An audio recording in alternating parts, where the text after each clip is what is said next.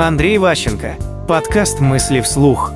Субъективный шеф. Вы должны научиться для себя быть субъективными, выносить оценку в отношении людей. То есть вот эм, когда вы это вынуждены делать, вы вынуждены на них смотреть. Вы вынуждены о них думать, в конце концов. В людей, а не в цифры, не в функцию.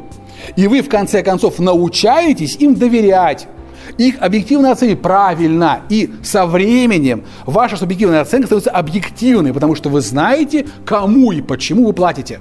Потому что в обычной жизни работу до хера, народу много, и вы о них узнаете, когда кто-то уволился. Он ушел. А что он ушел? Начальник – это не, не чувак в кабинете. Начальник – это отношение, он принимает решения в отношении людей. И главное, что он делает в отношении людей, говорит, хорошо они работают или плохо. Его основная функция начальника – оценивать работу работников. Он им работу дал, они ее делают, и он ее оценивает. Хорошо или плохо, он постоянно обязан выносить свое суждение. Если он его избегает, он плохой начальник. Мысли вслух. По материалам курса Андрея Ващенко «Личная эффективность».